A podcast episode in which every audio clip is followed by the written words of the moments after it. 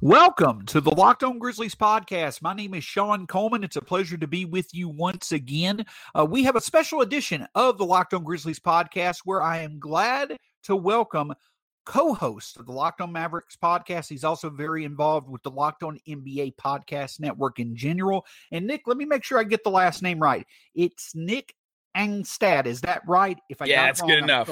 That'll work. Yeah. Yeah, but Nick Angstadt actually has been, you know, a frequent voice with Locked On for many years now. He does a great job covering the Dallas Mavericks through their Locked On podcast, but in general, covering the NBA. And the reason why we wanted to bring him on was to discuss the Southwest Division, one that certainly has been one of the more interesting division battles so far this season. But in general, Nick, thanks for taking time to join us.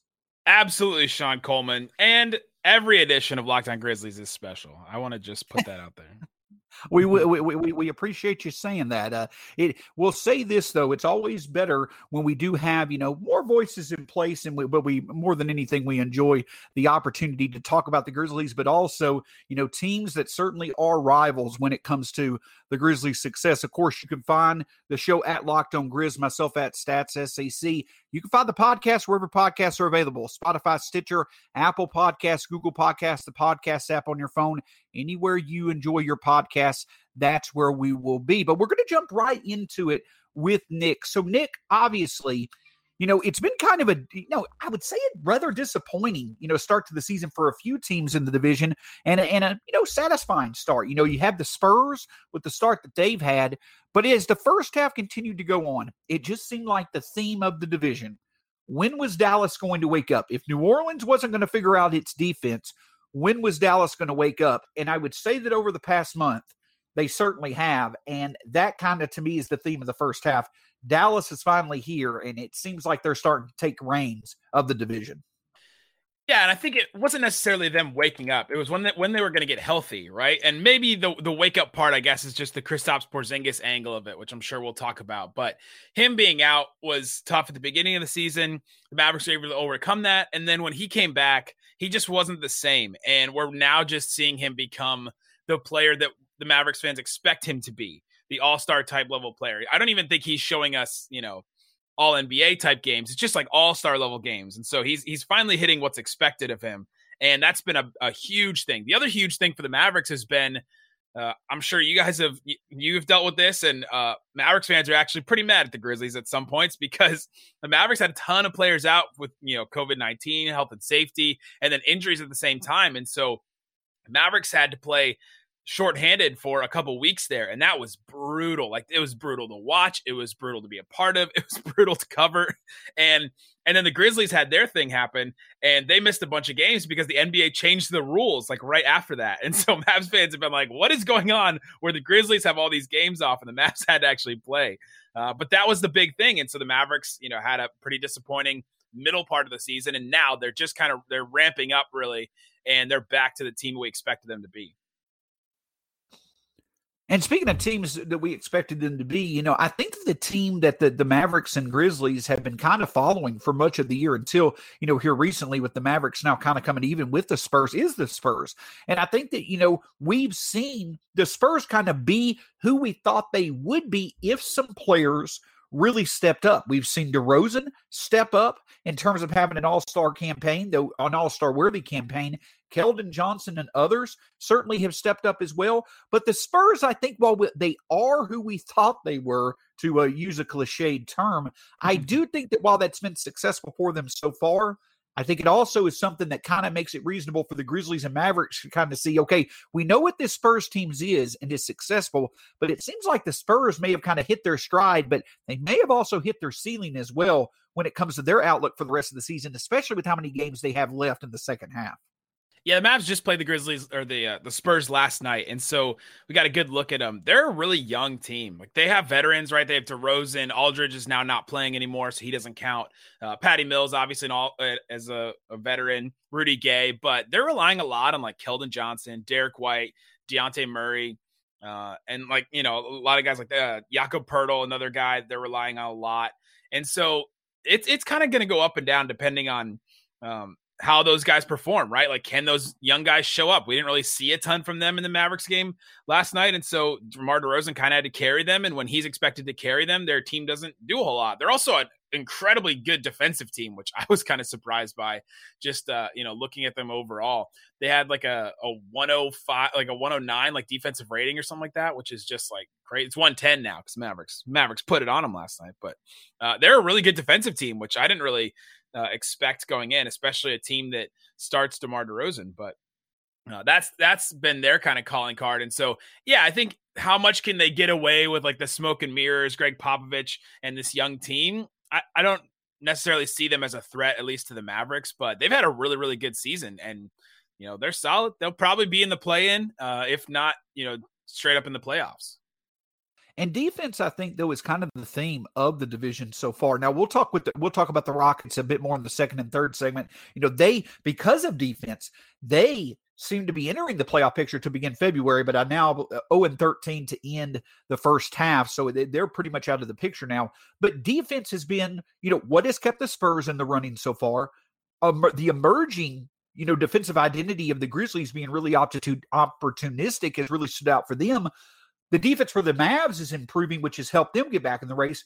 But the team that really is struggling defensively right now, though they figured it out offensively, is New Orleans. And I think that that's what stood out for them. It just seems like with New Orleans, Nick, is that yes, especially in expanding Zion's role, their offense certainly is a threat, but that defense just seems to be kind of a, an Achilles heel for them. I don't know if they're going to be able to overcome it. I mean, have you gotten any indication from the first half of the season that New Orleans can figure it out defensively? Yeah, I don't know. It, with with the way Zion plays right now, he's incredible, an incredible offensive player. Just his defense is lacking in a lot of areas, and that was one of the reasons why they went out and got a guy like Steven Adams because they thought that they needed somebody at the rim to cover up some of his deficiencies, and it just kind of clogs the offense. And so they've gone to this lineup of like Zion and Nicolo Melli as the front court at times, and that's really bad defensive lineup. And so it's kind of, they're kind of just stuck with the personnel that they have. They have Lonzo as a good defender. You know, Eric Bledsoe's a good defender. Uh, Ingram can be a good defender at times, but it's just not enough if you don't have that rim protection element. And it's kind of the same problem as the Mavericks. The Mavericks have some decent perimeter defenders, but they don't necessarily have the the backline defense to kind of thwart all the stuff at the rim. And so, yeah, I don't know if the I don't know if the New Orleans can overcome it. I also I don't know about you, Shawn, but I think they're going to be sellers at the deadline too. I think they're they're going to be a team that you know Lonzo's going they're going to be taking calls for Lonzo, taking calls for Eric Bledsoe if they can get rid of him, taking calls for JJ Redick for sure. And so I'm not sure if they're going to go. I'm not sure if that's a team that's going to you know overcome that unless Zion goes on some crazy run in the second half, which I could see him doing. And then we come back to the Grizzlies as well and getting your perspective as someone who covers the NBA, covers the Mavericks, you know, probably pays attention to the Grizzlies as a Mavs fan. You know, the thing that I, you know, wrote about and talked about on here here recently is that the Grizzlies are, you know, we know their offensive identity identity passing, production in the paint, getting out on the run. Well, defensively, their identity has been creating turnovers, tops in the league in that. And now they're starting to find their groove as far as discipline on defense. When you look at the Grizzlies, I feel like that they emerge as potentially being the Mavericks' best competition overall. But in terms of the first half, what impressed you most about the Grizzlies' play, despite all the injuries and the COVID interruptions they had to deal with? Oh, I'm just impressed by this team overall because – you don't ex- you don't expect it, especially with Jaren Jackson Jr. out, right? Like you just say, oh, they they're missing Jaren Jackson Jr. They're going to be, you know, a walk in the park, right? Like other teams will be able to beat them. They're not going to be that big of a threat. Like what Ja Morant has done with this team and what uh, just the, the Grizzlies overall have done. They're just a solid team, like top to bottom. I've been impressed with Desmond Bane. He's a guy I really wanted the Mavericks to target and get in the draft, and they didn't do that. They went with uh, Tyrell Terry with the 31st pick, which they probably could have traded up and got Desmond Bane, and then uh, Josh Green with the 18th pick. And I think they're kind of regretting that at this point. Um, Desmond Bane has been been great for them in that, that, starting lineup, and so anytime you watch Ja too, it's just something different. And he's just like from the outside, just just watching him, seeing highlights he's not that great of a shooter and so you're like ah th- there's limitations to this. But there's not right? Like he, he does not accept those limitations at all and he just he's he scores in a way that uh, you kind of don't expect at times. His athleticism it's just it's awesome to watch and you got a really good one in memphis happy to have him. You know, since that Mavericks game, um, you know, where where the 102-92 loss a, a, few weeks ago, where the Grizzlies just did not have it, Ja has really taken off. Hopefully, showing that he is healthy. Um, you know, going forward. But speaking of going forward, you know, when it comes to the Mavericks and the Grizzlies, you know, certainly getting some people back from health, well, healthy will certainly seem like trade deadline additions. But we'll get into that with Nick talking about what each team could do at the deadline that could really help define their second half of the season. So, Nick, looking at the Southwest Division when it comes to, um, you know, overall these teams, you've got five teams here, and I think that you know each one kind of has a different outlook with what's going on. And we'll start with the obvious sellers. Now, obviously, the Rockets, you know, again, oh for 13, I think they've lost 13 in a row. Obviously, Christian Wood, though, there are indications he could be back uh, soon, since certainly has been, you know, a big reason for their lack of success but obvious sellers. And Victor Oladipo stands out for them as being an obvious trade chip. Seems like the market may not be what they hoped it would be for him. But as far as the Rockets go, just, you know, do we see Oladipo basically being the guy to go? Could there be a potential to where Gordon, Tucker, Wall may be in play? Uh, you know, how active do you think the um, Rockets and obvious seller are going to be at the deadline?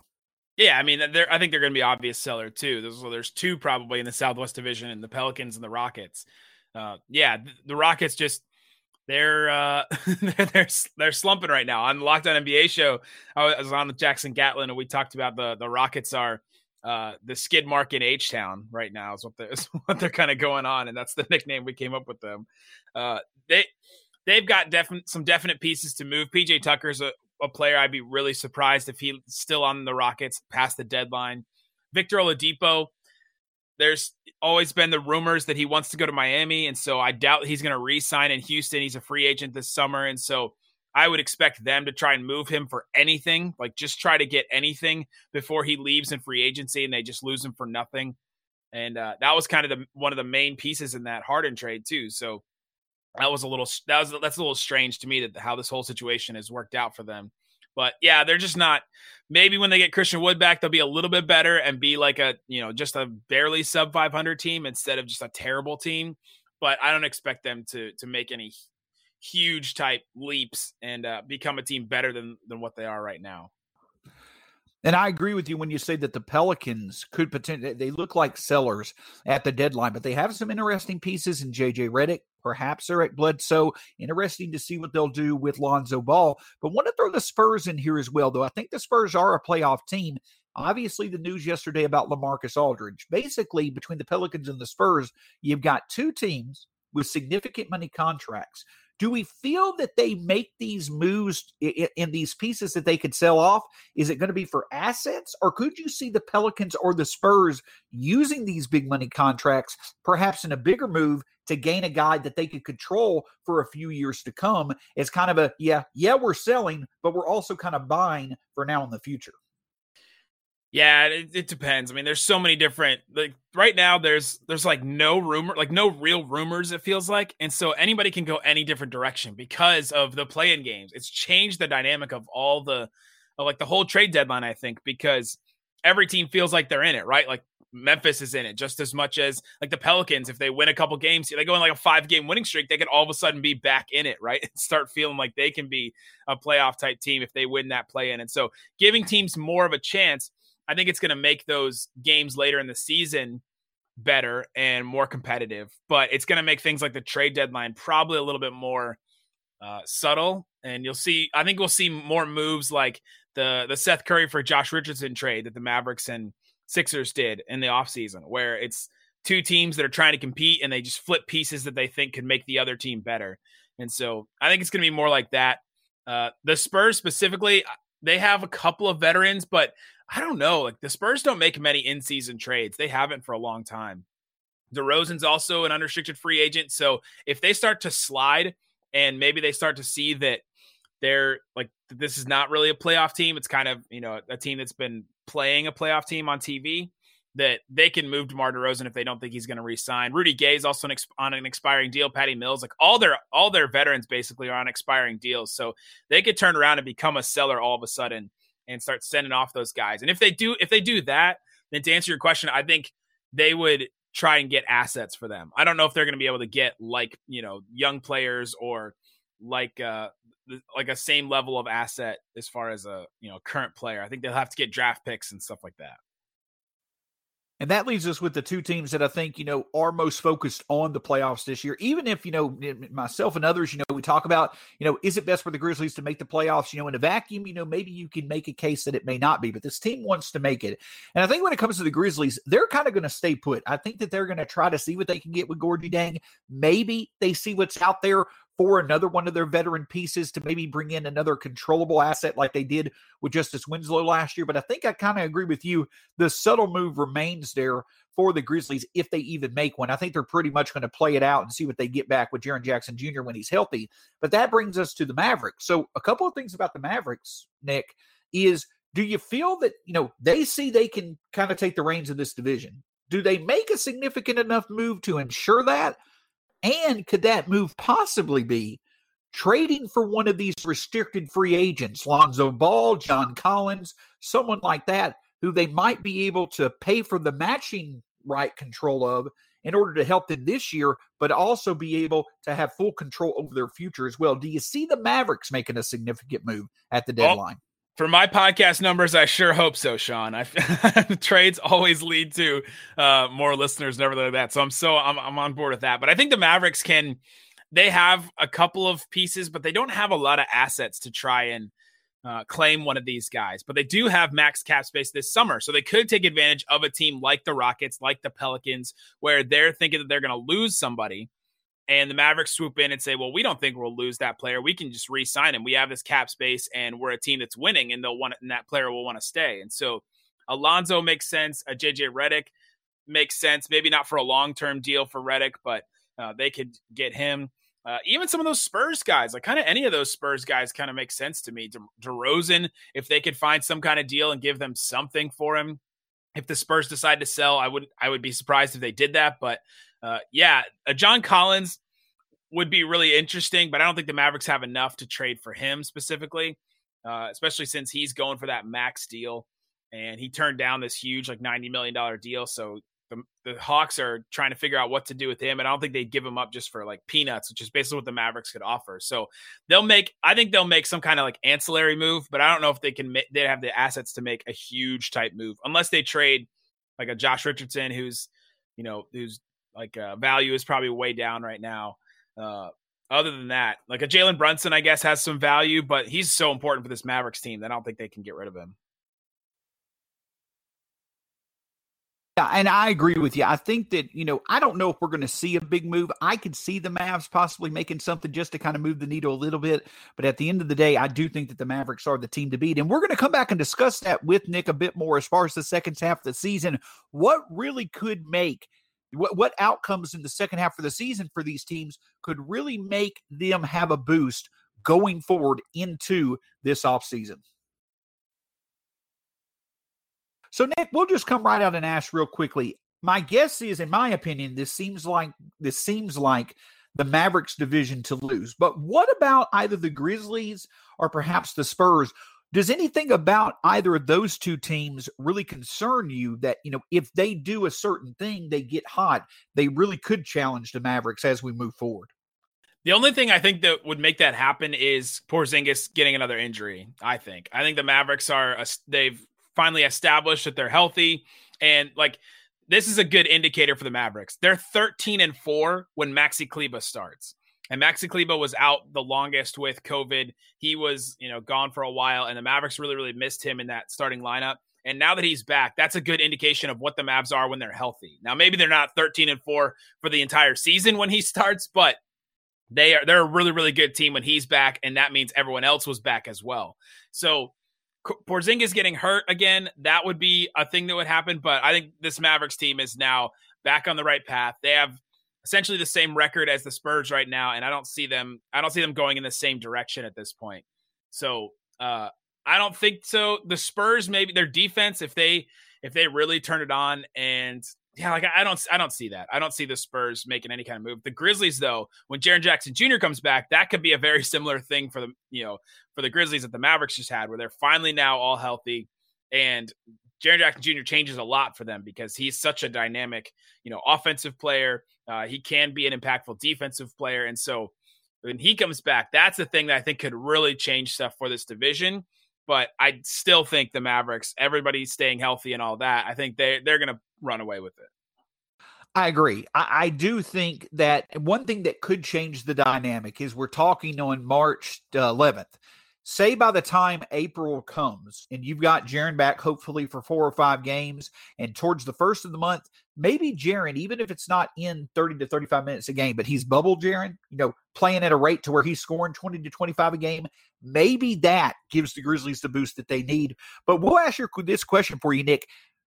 Porzingis has kind of been talked about as being, you know, hey, he came back too early. You know, is he his former self? Can he be his former self? You know, I don't know if he's fully back, but I will say that over the past 10 games, he's really settled into a significant supporting role for um, Luka and the Mavs. He really has been performing well and is starting to gain that offensive consistency that the Mavs hoped they would get in him when they traded for him.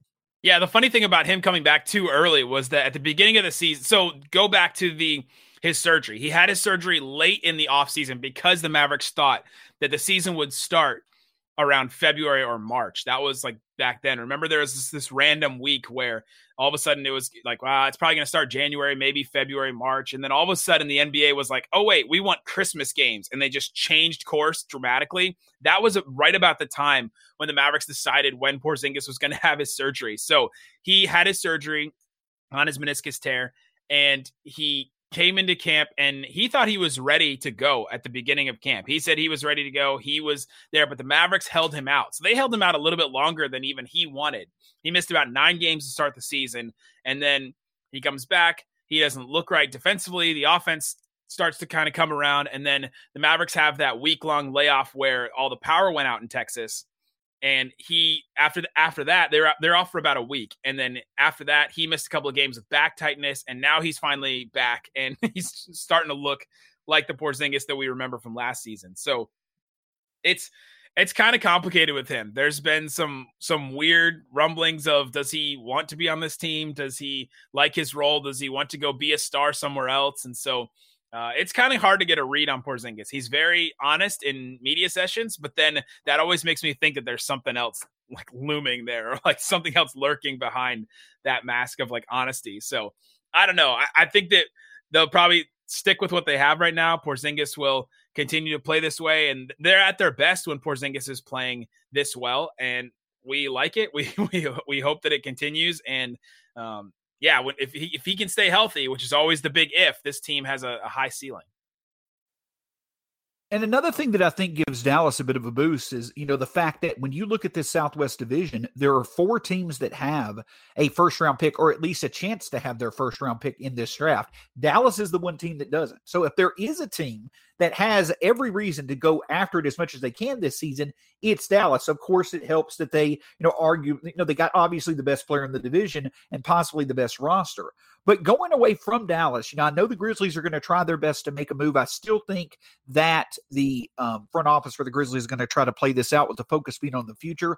But especially in the case of the Spurs, if they sell off the veterans and the Pelicans and the Rockets, it seems like that for San Antonio, New Orleans, and Houston specifically, their best bet would be to kind of let this season play out as it may, but hope that they get in the best position possible to get a good pick in a very loaded draft. That kind of seems to come into focus for those three franchises, especially if San Antonio sells off assets at the deadline. Would you agree? I don't know if that's in San Antonio's DNA anymore, right? Like, like I think they're too far gone to do the thing that they did for Tim Duncan, right? Like, I don't think that they can get to that point yet. They're just they just won too many games at this point. Uh, but Houston for sure, right? Like Houston right now, as they're sitting, they have the third best lottery odds, and that's like that's the sweet spot right there because you have eh, just as good odds as Minnesota or Detroit. So Houston has an, an incentive to not be that good. Uh, New Orleans, I guess they still, if they want to keep adding pieces around Zion, like the lottery odds stretching out and the way that they've changed it has incentivized a couple other teams. Like, well, you know what, we we could go for the play in, but we might as well just go for this, you know, go for these lottery odds because uh, it's kind of a it's kind of a win-win situation either way for New Orleans in that case. Agreed, and that's the situation with Memphis. Is that you know I, at the end of the day, I don't really see how Memphis is over is able to overcome Golden State, Dallas, San Antonio, whoever it may be, to get into the last few spots in the playoffs. They may be in the play in, but I agree it's kind of win win. If you make it, great, but if you don't, you're in the lottery in a very strong draft. So, you know, it's going to be exciting to see. But that that is, you know, the case with the Southwest Division. It really is seeming that for a lot of reasons, it makes sense that Dallas is emerging as the clear front runner with a few teams in Memphis and San Antonio. It'll be interesting to see how they finish out the month of March with any additions or subtractions. It's going to be a lot of fun. Speaking of fun, Nick, Memphis is a market that loves to follow basketball, even beyond the Grizzlies. And I know that you have, you know, an iron in the fire in many things when it comes to the NBA and locked on. Where can folks find you? What work do you have coming up in the near future? And how can they follow your work uh, via social media? Yeah, you can follow me at Nick Van Exit on Twitter uh, after the great Nick Van Exel. And you can follow at Locked On NBA Pods to follow all the stuff we're doing with the Locked On NBA podcast network and uh, yeah all over the place with locked on. Basically anything that happens locked on i have some hand in it in some way. So there's there's lots of stuff going on. If you're interested in college basketball we're doing a locked on nba draft that we just started. I got to hire a couple guys which is awesome. And so we just started that show that sean has been promoting. And so yeah a lot of good stuff like that and the locked on now, I know that I've gotten some good feedback on that from you know followers of the show. You know, Nick has his hands in that. He's great to work with, very creative mind, also very knowledgeable. We can't thank him enough. Nick, if you'll stick with us for just a second after the show, of course, you can find the show at Locked On Grizzlies, myself at Stats SAC on Twitter. Follow the show wherever you may look at your pod or may ever get your podcast. Listen, subscribe, review, enjoy. Let us know of any content that you might like to be discussed. We always want to make sure our content is relevant relative to our listeners' preferences. For Nick Van Eck, uh, for Nick Van Exit, for Nick Angstadt, my name is Shawn Coleman. It was pleasure to join you today, and hope you have a great one. We'll talk to you soon here on the Locked On Grizzlies podcast. Wilson, you sent the game-winning email at the buzzer, avoiding a 4:55 meeting on everyone's calendar. How did you do it? I got a huge assist from Grammarly, an AI writing partner that helped me make my point. And it works everywhere I write. Summarizing a doc only took one click. When everyone uses Grammarly, everything just makes sense. Go to grammarly.com slash podcast to download it for free. That's grammarly.com slash podcast. Easier said, done.